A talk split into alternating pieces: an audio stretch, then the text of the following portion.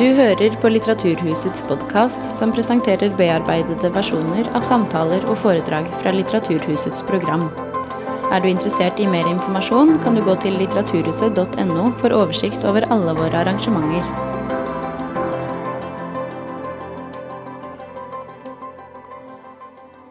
Takk for det. Um, og takk for at det er så mange som har kommet. Det er uh, veldig hyggelig og bare mildt skummelt. Um, yes. Jeg vil gjerne begynne med å snakke litt om Bob Dylan. Jeg har alltid vært glad i Bob Dylan. Jeg har alltid hørt på Dylan med interesse. Og tenkt at han lager uh, fascinerende musikk med sterke tekster. Men jeg har også hatt et slags problem med Bob Dylan hele tida. Og det er at det alltid har vært noen, eller egentlig har det vært veldig mange, som har stått klar til å like Bob Dylan mye mer intenst og oppslukende enn meg. Eller så har de mislikt Bob Dylan med akkurat det samme brennende engasjementet. Og alle disse her menneskene med sterke og velbegrunna for- og motmeninger om Bob Dylan de har liksom stått i veien for hele mannen. Eh, på en måte som gjør at jeg, selv om jeg iblant har skrevet om musikk som journalist, aldri har produsert én eneste linje om Bob Dylan. Og ikke kommer til å gjøre det. Ytringsfrihet er samfunnsdebattens Bob Dylan. Eh, det er et på alle måter interessant og høyverdig tema som jeg personlig alltid har stått på avstand fra. Eh, og det skyldes bl.a. en følelse av at det alltid har vært så mange andre vi kan kalle de sånne debattdylanologer, som kan så mye mer om ytringsfriheten og mener så sterkt om den på den ene eller den andre måten. Og til å være et så fortvilt vanskelig emne eh, så er mange av dem også overraskende sikre på hva de mener. I hvert fall så har det sett ut sånn for meg. Og Derfor er det en debatt som jeg sjøl alltid har observert med liksom en slags distanse og berøringsangst. kanskje. Så skjedde det noe. Eh, og for min egen del så skjedde det først og fremst at eh, jeg skrev to bøker. Eh, som hver på sin måte, via noen rare omveier, som jeg skal si litt om, bidrar til at jeg står her i dag. Den første het 'Da postmodernismen kom til Norge'. Og den handla om hvordan en veldig variert og sammensatt og rar idehistorisk strømning spredte seg i norske tidsskrifter, universitetskorridorer og avisspalter på 1970-, og 80- og 90-tallet. Det er veldig mye å si om den prosessen, men i dag skal jeg si, nøye meg med å si én ting. Og det er at Et av de tydeligste fellestrekkene ved det vi i dag kaller for postmoderne tenkning, det var en økt oppmerksomhet om at språk ikke bare skildrer og beskriver verden, men at språk også er med på å skape den. Det vil altså si at Ord har en slags egen kreativ kraft, som ikke er noe som bare utspiller seg liksom i tom luft, men som bl.a. lager rammer for hvordan vi tenker, og dermed også for hvordan vi handler politisk. Eh, man nærma seg det her på ulike måter. Det var Noen som snakka om dekonstruksjon, andre snakka om diskursen. Og fra en litt annen kant så kom det bøker som hadde titler som 'Metaforene som styrer livene våre'. Eh, men i bunnen så lå det noe felles, og det var en slags radikalisering av den gamle tanken om at språk er makt og at det å drive intellektuell virksomhet eh, det handler om å bli bevisst eller om å kritisere ulike typer språklig makt. Dette var postmodernismens store frigjøringsprosjekt, eh, som den til dels arva fra noen av de radikale ungdomsbevegelsene på 1960- og 70-tallet, der flere av de postmoderne tenkerne hadde opphavet sitt. De sprang ut, mange av de fra den bevegelsen. I dag er mye av dette ganske allment tankegods. egentlig. Eh, på en måte som gjør at jeg personlig mener at vi er mye mer postmoderne i 2020 enn vi noen gang har vært tidligere. Og jeg mener også personlig at mye av det her er en endring til det bedre. For jeg tror faktisk at språk er en veldig sterk politisk kraft.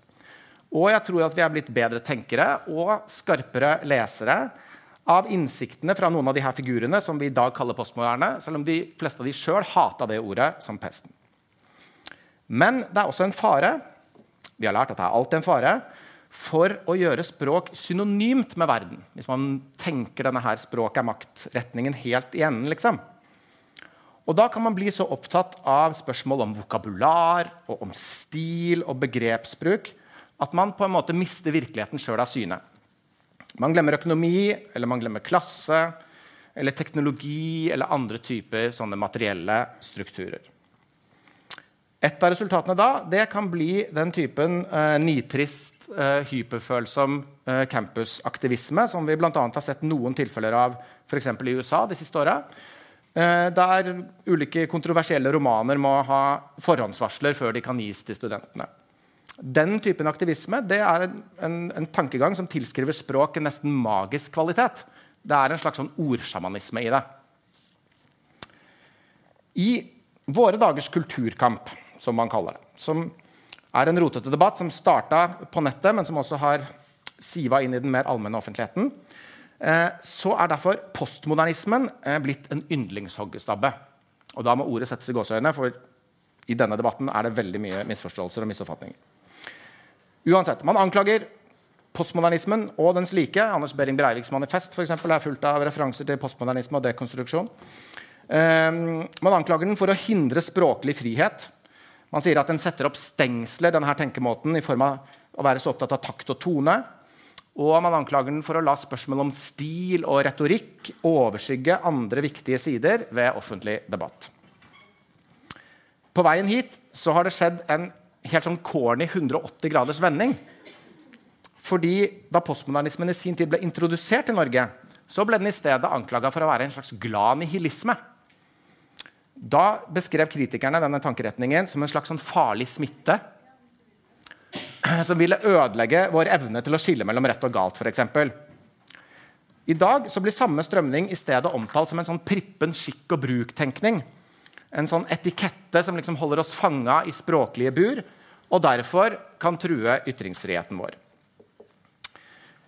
Uansett, denne her forskyvningen, da, på en måte reaktualiseringen av postmodernisme i, i 2020-tallets debattklima, det har gjort at et tilsynelatende uskyldig studium av norsk idéhistorie fra mange tiår siden førte meg midt oppi noen av de her mest intense ordvekslingene i dag. Etterpå så begynte jeg på en annen bok som jeg egentlig tenkte på en slags sånn avveksling, eller som å gjøre noe annet, sporskifte, men som i stedet viste seg å henge sammen med det forrige prosjektet på eh, måte jeg egentlig ikke helt skjønte. Den handla om Sverige og utviklinga der de siste ti åra. Eh, og den eh, hadde da den halvveis spekulative tittelen 'Svenske tilstander'. Boka var ment som et forsøk på å undersøke denne frasen så åpent som mulig, men også å se om det var mulig å fylle den med et nytt innhold eller med andre perspektiver. Og Da møtte jeg kritikken mot det her postmoderne språksynet igjen, men i en litt annen form. For nå var det formulert som anklager mot det man kaller åsiktskorridoren som mange mener, og de mener det med en viss rett, eh, har styrt, og til dels fortsatt styrer, ordskiftet i Sverige. Begrepet maner fram et bilde av en sånn trang gang som snevrer inn hva man kan si og mene, og ikke minst hvordan man kan si og mene det. Um, F.eks. i den hyppig omtalte innvandringsdebatten, der kritikk av innskrenka ytringsfrihet har vært et stadig tilbakevendende eh, punkt. Da, fra den innvandringskritiske fløyen i Sverige. I dag er det for en vanlig påstand at ufri svensk debattkultur har gjort det lettere for et parti som høyrepopulistiske Sverigedemokraterna å vinne terreng. Det er mulig at det stemmer, men det er også en eh, påstand som på en eller annen måte skurrer litt. Fordi i samme periode som åsiktskorridoren reelt sett sto på sitt sterkeste i Sverige, så har høyrepopulistiske partier utvikla seg til å få omtrent like stor oppslutning i alle de skandinaviske landene, inkludert Danmark, som i hele denne perioden har hatt en helt annen innstilling til offentlig debatt. Så kom den såkalte flyktningkrisa i 2015, og den snudde opp ned på svenske medier. Sånn at de i dag har åpna slusene for innvandrings- og integrasjonsdebatt i absolutt alle avskygninger. På en måte som også går lenger enn eh, Norge gjør i dag. på mange måter. Og det som har skjedd da, er at oppslutningen om Sverigedemokraterna har økt. sånn at de i dag er landets største parti. Det har også mange andre grunner. Men disse tingene minner om altså at ting sjelden er så enkle som å bare handle om språk. Og at det her med språk i seg sjøl kanskje heller ikke er så enkelt. De her to bokprosjektene har på en måte dytta meg hit i dag. litt motvillig. Og siden noe av poenget med ytringsfriheten må være at vi prøver så godt vi kan å synge med det nebbet vi har, så skal jeg kort skissere noe av det som jeg har tenkt og sett når jeg har uh, bala med de spørsmålene her. Dette er mitt vesle bidrag til debattdylanologien. Vi har dårlig tid, så konklusjonen først. Jeg tror at det vi krangler om når vi diskuterer uh, ytringsfrihet, egentlig er noe mer Nå vil noen si at det fins ikke noe dypere eller mer grunnleggende ytringsfrihet. Men ok, jeg tror det likevel er noe dypere, eller i hvert fall kanskje noe litt annet. Nemlig en uenighet om språkfilosofi. Bær med meg, jeg skal prøve å forklare hva jeg mener. Denne diskusjonen den blir ofte framstilt som et spørsmål om mer eller mindre frihet, mer eller mindre restriksjoner på hva man kan si og mene, og i hvilke kanaler man eventuelt kan gjøre det. Den uenigheten her tror jeg at man skjønner mer av hvis man tenker på det som to ulike syn på hva språk er.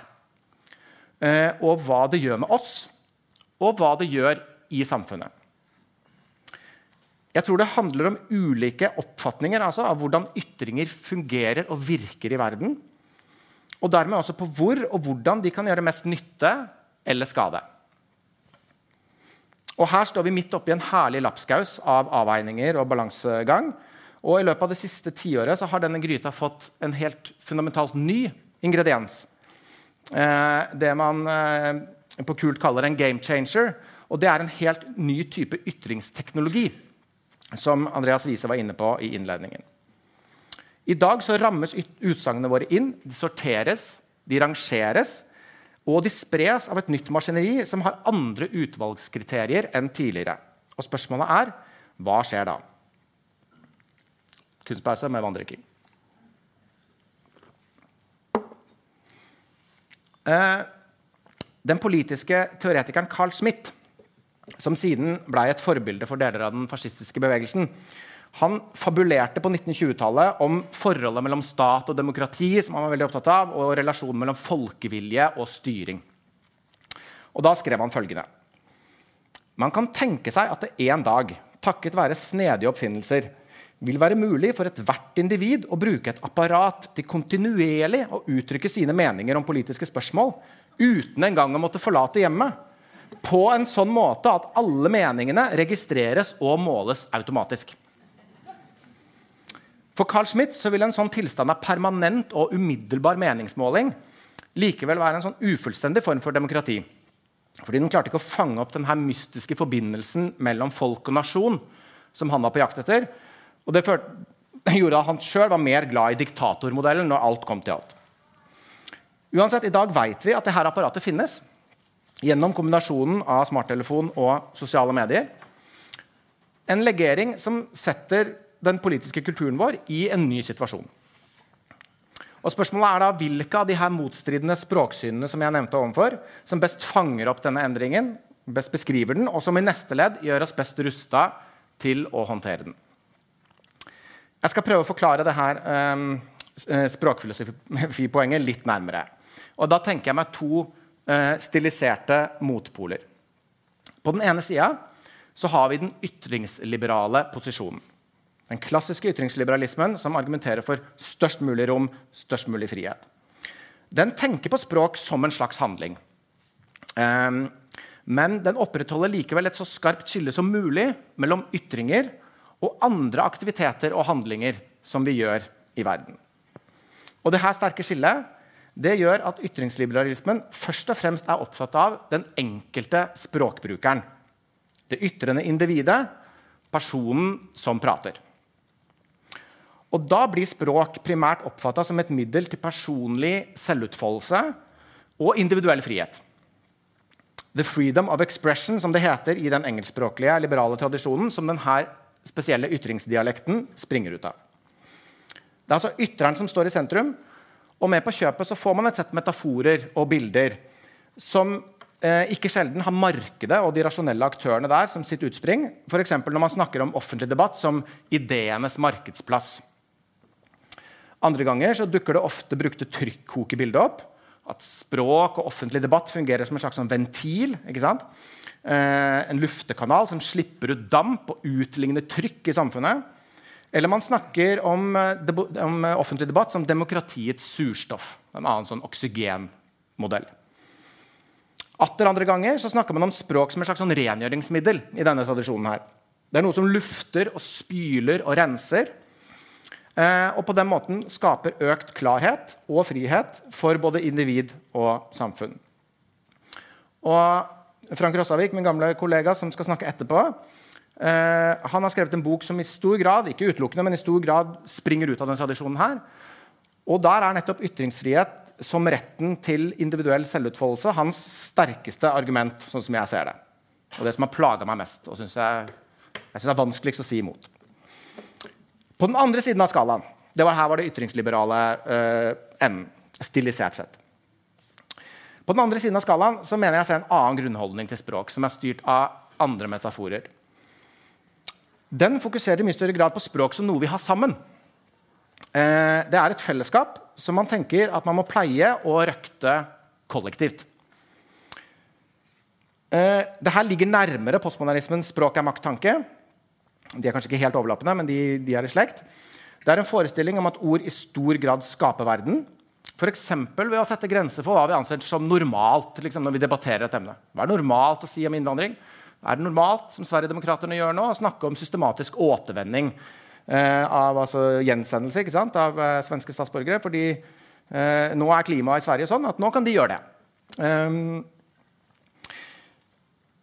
I en sånn kontekst da blir språk noe mer enn et sånn instrument eller verktøy for individuell utfoldelse av frihet. Men man tenker i stedet på det som en sterk og iblant nesten sånn truende eller farlig kraft. Eh, fordi det kan endre liksom hele premissene for hvordan vi tenker. Og hatsk språkbruk det blir ikke da bare en liksom, uheldig overdrivelse av personlig frihet, men noe som gjør en større og dypere skade både på det samfunnet som språket holder levende, og på de normene som vi prøver å skape og opprettholde der. Eh, og for å, å tenke oksygenmetaforen til NS, da tenker man da heller at Oi, er det kanskje sånn heller at ytringsliberalismens surstoff like mye kan brukes til å blåse luft inn i ekstremismens flammer? De her to språklige legningene, da, la oss kalle det, de orienterer seg igjen mot to forskjellige dimensjoner ved ytringsfriheten. To forskjellige sider, Som jeg tror det er enormt viktig og lurt å holde langt, ganske langt fra hverandre i denne diskusjonen. Det ytringsliberale språket det retter seg mot og det ligger i veldig stor grad til grunn for lovgivningen vår. Altså Den juridiske siden av ytringsfriheten. Hva kan vi straffes for å si eller mene? Det mener jeg bare så det er sagt, er et ubetinga gode. Selv en grublende og motvillig og nølende ytringsskeptiker som meg, hvis det går an å lage det ordet der, mener at den juridiske ytringsfriheten må være veldig romslig. Så nær uinnskrenka som mulig. Og at lovgivninga vår må være forankra i det her ytrings, ytringsliberale, individorienterte vokabularet. Fordi det er det eneste språket som loven forstår. De berømte Mohammed-karikaturene fra noen år tilbake de var dumme og dårlige, og de var i mine øyne også skadelige. Men i det øyeblikket det ble spørsmål om de var lovlige eller ikke, da måtte både jussen og vi andre gjøre oss enøyde og endimensjonale. Det fellesskapsorienterte språksynet på sin side det er altså mer opptatt av den sosiale siden av ytringsfriheten. Ikke hva man kan straffes for å si og mene, eh, som vil gå til Høyesterett, som vi så i går, eller forgårs, men hva vi sosialt og kulturelt anser som innafor og utafor. Hvilke normer som vil la styre den kollektive samtalen, hva og hvem vi velger å bruke tid og oppmerksomhet på.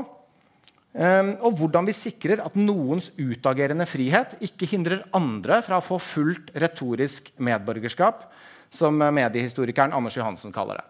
Det er poenget fra innledningen. ikke sant? Har du full ytringsfrihet hvis du er så uh, redd for hva som uh, skjer når du bruker den, at du blir skremt unna den offentlige samtalen?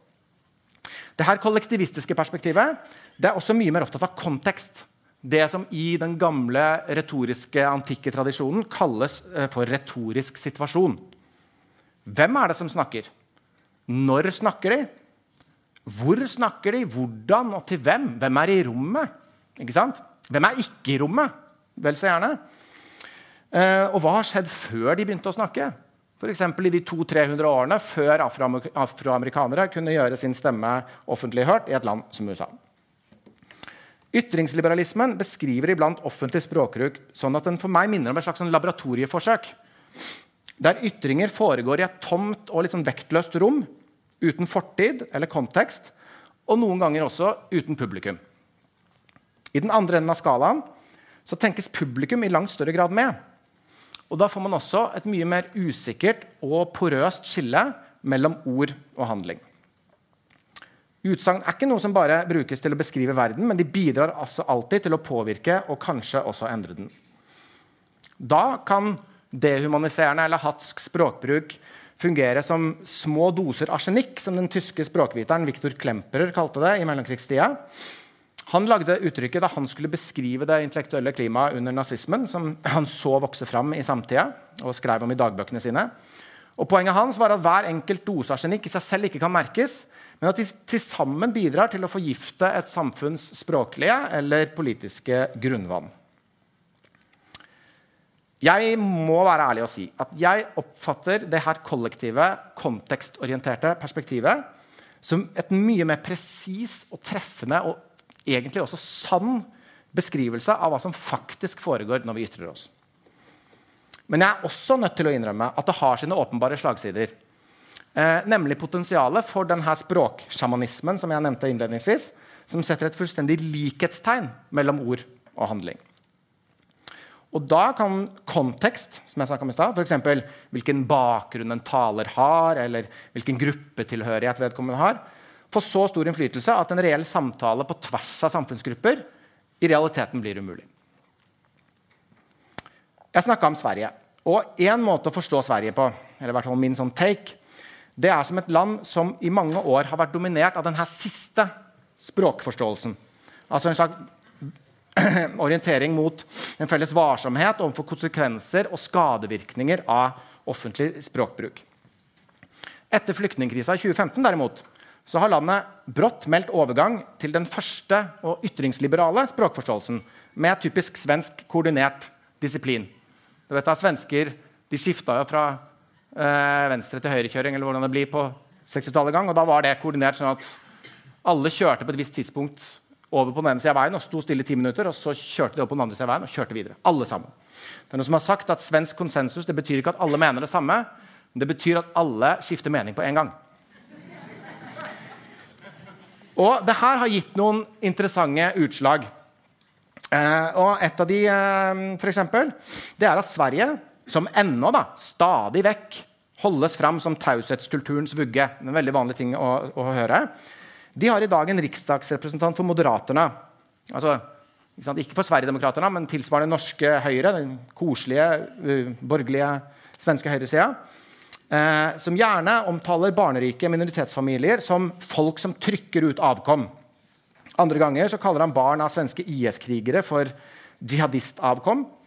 Eller så karakteriserer han meningsmotstanderne sine som batikkhekser. Eh, mannen jeg snakker om, heter Hanif Bali veldig interessant figur. Han kom i sin tid til Sverige som enslig politisk flyktning fra Iran. Tre år gammel, og er oppvokst i noen av de sosialt belasta forstedene utafor Stockholm. I dag så dirigerer Bali den innvandringskritiske og ofte direkte fremmedfiendtlige digitale offentligheten i Sverige som en sånn maestro leder et symfoniorkester. Hanif Bali har en helt gjennomtenkt kommunikasjonsstrategi som han har snakka om og forklart i intervjuer. Og den sier han, den går ut på å heller håne enn å argumentere. For da når han målet sitt, som er å bli hata så mye som mulig, så langt ut til venstre som mulig.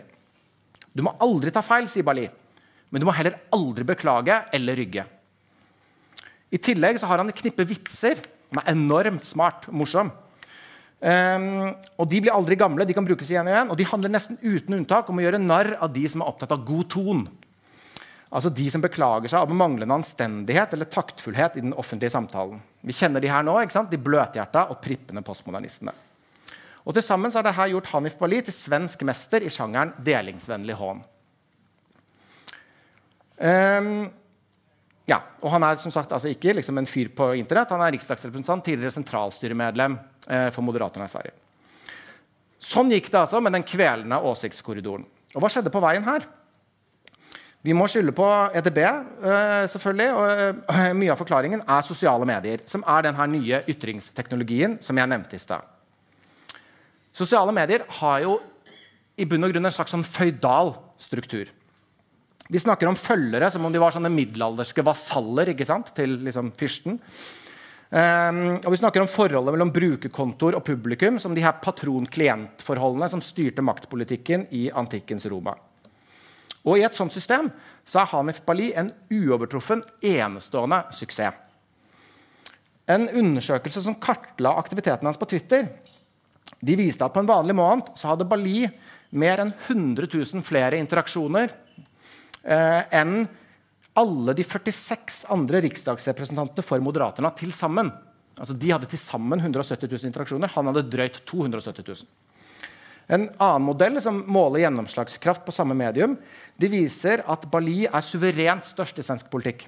Han har fire ganger mer impact enn eh, kontoen som er nummer to på lista. Og det er surprise, Sverigedemokraternes offisielle konto.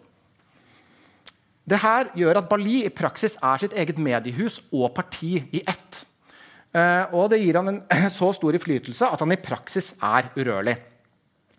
Iblant altså, mister han noen verv og posisjoner når partiledelsen mener at han tråkker over streken. Det skjedde i parentesmerka, ikke når han eh, skjelte ut eh, mindreårige asylsøkere, men når han kritiserte Carl Bildt, partikollega. Da han, måtte han legge ned Facebook-kontoen sin noen måneder. Men så er han tilbake som før, og med enda flere følgere enn tidligere forholdet her Her er det noe nytt som skjer. Um, og forholdet mellom sosiale medier og ytringsklima det er et nytt og uoversiktlig landskap. Men jeg tror det er mulig å skimte noen åsrygger og elveløp liksom, i tåka her. På den ene sida innebærer jo denne teknologien åpenbart som vi har fått høre og lære i mange år, en helt fantastisk demokratisering av den offentlige samtalen. Må, jeg sier det så vi ikke mister det perspektivet av synet. Men utbredelsen av sosiale medier gjør også noe annet rart. og det er at som jeg ser det, så knytter de juridisk og sosial ytringsfrihet de her to dimensjonene vi om før, mye tettere sammen og gjør grensene mellom dem uklare. De nettverkene vi holder på med på Facebook, virksomheten vår der, i utgangspunktet skulle man jo tenke at det tilhører den sosiale og kulturelle delen av ytringsfriheten vår. Men man kan jo spørre, hvis man i dag er nekta tilgangen til en Facebook-konto, har man da egentlig reell ytringsfrihet i juridisk forstand? Jeg vet ikke hva, hva jussen vil si. For det andre så forvandler denne teknologien den gjør oss alle til små kringkastere. Og det gjør at problemstillinger som før var forbeholdt profesjonell presseetikk, og sånne Vær varsom-plakaten-type bekymringer, de rykker nå inn på livet til hver og en av oss. John Stuart Mill, som var ytringsliberalismens eh, stamfar, eh, hos han så var retten til å uttrykke seg helt uh, klart og tydelig forbeholdt individer. Det var enkeltpersonene som skulle ha frihet til expression. Så har vi siden liksom outsourca de rettighetene videre til medie- og teknologibedrifter, som har fått stadig mer innflytelse. Inntil vi i dag er blitt små mediebedrifter alle sammen, med flytende grenser mellom individ og institusjon. Mekanismene bak her er ofte veldig vanskelig å forstå og skjønne. fordi at de sosiale medienes spredningsmetoder altså, En ting er liksom hvordan man ytrer seg, men en annen ting er hvilke forsterkere som settes på for å sikre at noe får flyt. Det flyr, det flyr på nettet, som, vi, som, man sier.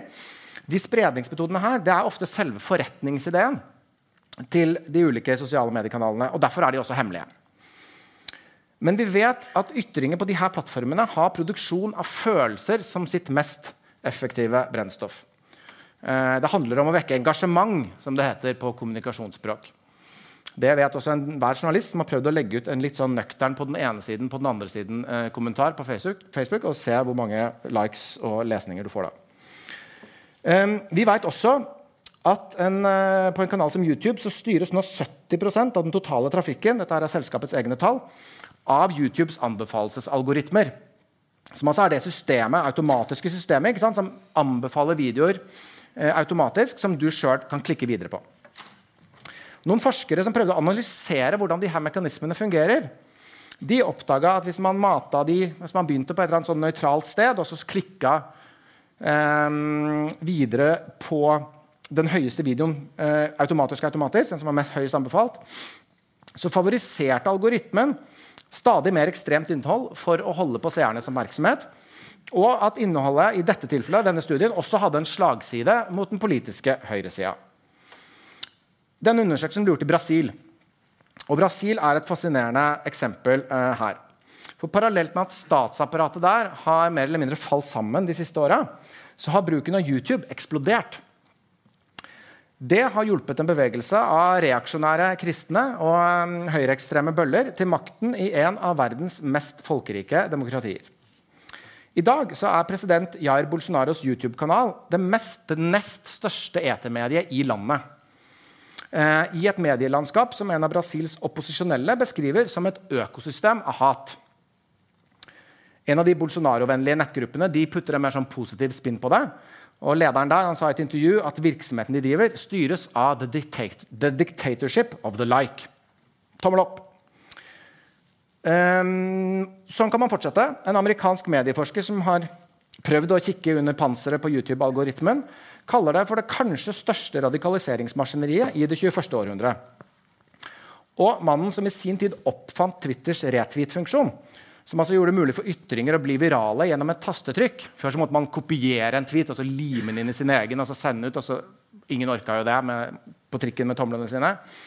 Eh, men han sa nylig i et intervju at han angra. Vi kunne like gjerne gitt en ladd pistol til en fireåring, som han formulerte det. En bok om et litt beslekta emne um, har sagt det på en annen måte. Det er ikke det at høyreekstremister er, høyre er så gode på Internett. Det er Internett som er bra på høyreekstremisme. I sum, tenker jeg, hvis vi skal smarthvale litt, så er vi i ferd med å snekre oss et distribusjonssystem for ytringer som altså virker etter nesten diametralt motsatte prinsipper som den tradisjonelle offentligheten var ment å gjøre. Og til tross for da sosiale mediers utvilsomt mange gode sider, så fungerer deler av dem i mine øyne også som en maskin som effektivt er med på å sabotere offentlig språkbruk, eller i hvert fall devaluere verdien eh, av offentlige ytringer kraftig. Og det kan umulig være tilfeldig at dette maskineriet sammenfaller i tid med kyndige språksabotører som en Donald Trump eller en Viktor Orban eller en Erdogan i Tyrkia, hindunasjonalister i India eller for den saks skyld i mye mindre skala britenes notorisk upålitelige Boris Johnson. Roberto Saviano, som er en italiensk forfatter, han prøvde en gang å beskrive liksom, klimaet i Italia under Silvio Berlusconi som jo er en annen politisk leder som har jobba veldig hardt for å tilsløre, tilsløre forholdet mellom mediebilde og virkelighet. Da sa Saviano at Berlusconi har brakt Italia i en tilstand av permanent valgkamp, der alt handler om politisk kommunikasjon. Og så la han til at ja, Politisk kommunikasjon er noe helt annet enn politikk. Fordi det er en kommunikasjonsform som i så stor grad bygger på påstander, vulgariseringer og forenklinger. Denne permanente meningsmålingstilstanden som Carl Smith fabulerte om, og som sosiale medier til dels har realisert, det tenker jeg gjør noe litt lignende med den kollektive samtalen vår. Den gjør oss til deltakere i en valgkamp som aldri tar slutt. I møte med disse kreftene så er det veldig mye jeg er usikker på og i tvil om og ikke veit. Men jeg er, føler meg også overbevist om én ting. Og det er at det klassisk ytringsliberale, subjektorienterte, personen som prater språksynet, til tross for de mange styrker og, og, kvalitetene som det språket har, så er ikke det rusta for denne typen strukturelle endringer. Ytringsliberalismens tanke om det liksom frie individet som står og prater på såpekassa, gjør det på en måte for lett for seg. Den har ikke synes jeg, ord som helt passer til å beskrive det som skjer nå. Eh, eller en språkmodell som kan fange opp de forskyvningene som den fører med seg. Tvert imot er det et språk som ofte kapres ikke sant? Eh, av de som bevisst saboterer den offentlige samtalen, bl.a. noen av de populistiske kreftene som jeg nevnte i stad. For ordens skyld, og én gang til jeg tenker ikke at det skal ha konsekvenser for lovgivninga vår. Jussen kan ikke bli retorikkekspert eller dikttolker eller algoritmeanalytiker. Men alt det interessante her, og det vanskelige og umulige, eh, det er jo det som skjer der hvor jussen slutter og det sosiale begynner. Og jeg tenker at Det er der diskusjonen er nødt til å befinne seg. Og hva skal vi gjøre der? Ja, Gud og meg, Jeg er veldig glad for at jeg ikke sitter i den kommisjonen som skal ta tak i det her på ordentlig. Jeg så at det var flere hundre personer som hadde søkt på noen få stillinger i Ytringsfrihetskommisjonens sekretariat, og jeg har vanskelig for å skjønne at det er noen som vil plage seg selv så åpenbart.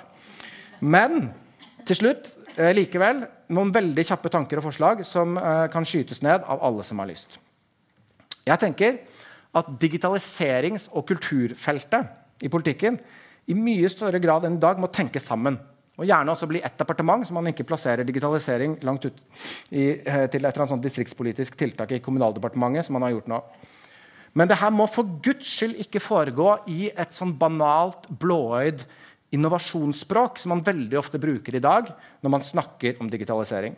I stedet er vi nødt til å tenke i et offentlighetsperspektiv som har mye lengre historiske linjer.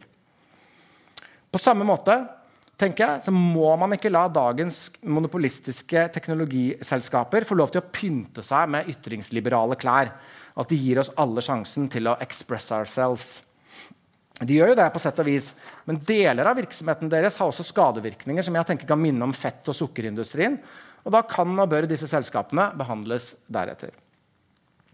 I tillegg, og dette her er et poeng som eh, er oppe altfor lite, tenker jeg i hvert fall, så må vi slåss mot omdømmetenkningen. Omdømmetenkningen er nesten like farlig som mange andre trusler mot ytringsfriheten. Særlig den som brer seg i offentlig sektor. Det nevnes ofte sånne triste eksempler fra, eh, på innsnevring av ytringsrom som man gjerne forklarer med selvsensur og krenkelseskultur.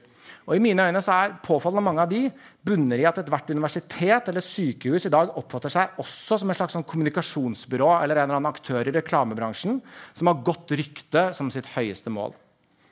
Hvis man unngikk det, så ville mye, mye frihet vært skapt.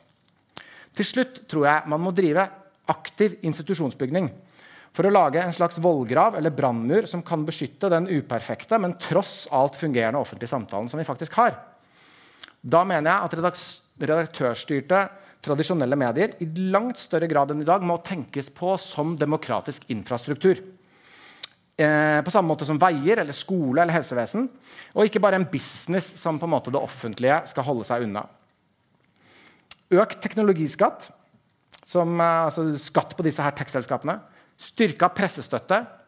Mer momsfritak og romsligere innkjøpsordninger det tenker jeg trolig vil være de beste og mest effektive enkelttiltakene for å støtte en rik og robust bruk av ytringsfriheten i Norge. Programmet spør er ytringsfriheten i krise. Å ja da. Det er den sikkert, og det tror jeg den alltid vil være. Fordi ytringsfrihet er som en sånn gass eller grunnstoff som aldri kan eksistere i rein eller ublanda form. Vil alltid inngå i legeringer og kombinasjoner og kompromisser og gråsoner. Det viser jo bare på en måte etterspørselen etter sånne som oss, da, som reiser rundt og snakker om ytringsfriheten i krise. Jeg melder meg nå på i denne industrien. Spørsmålet er hva vi velger å oppfatte som den største trusselen i hele denne liksom, enorme spennvidden av trusler. Og her tror jeg at vi alle plukker litt av det vi liker best, eller vi frykter mest, fra koldtbordet av mulige farer. Og jeg er som dere skjønner, en god del mer bekymra for en Bali eller en Bolsonaro enn jeg er for amerikanske college-studenter. Bl.a. fordi de første har så uendelig mye mer reell politisk makt. Og På samme måte så holder jeg en knapp på at den digitale devalueringa av eh, vårt kollektive språk på sikt er skumlere enn den selvsensuren og overdrevne forsiktigheten som mange advarer mot. Ikke minst fordi jeg tror de to tingene egentlig henger sammen det nye digitale distribusjonssystemet for ytringer det understøtter jo nettopp den type bølling og verbal aggresjon som i neste omgang skaper ufritt og selvsensurerende ytringsklima. Og Derfor tror jeg det er her det viktigste og vanskeligste slaget om ytringsfriheten kommer til å stå i tida som kommer. Og For øvrig så mener jeg at Nashville Skyline er Bob Dylans aller mest undervurderte album. Takk for meg.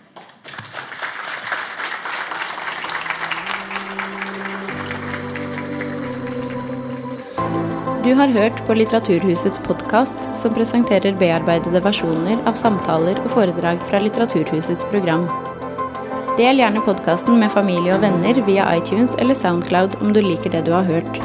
Følg oss også på Facebook og på litteraturhuset.no for informasjon om flere aktuelle arrangementer. Musikken er laget av Apotek.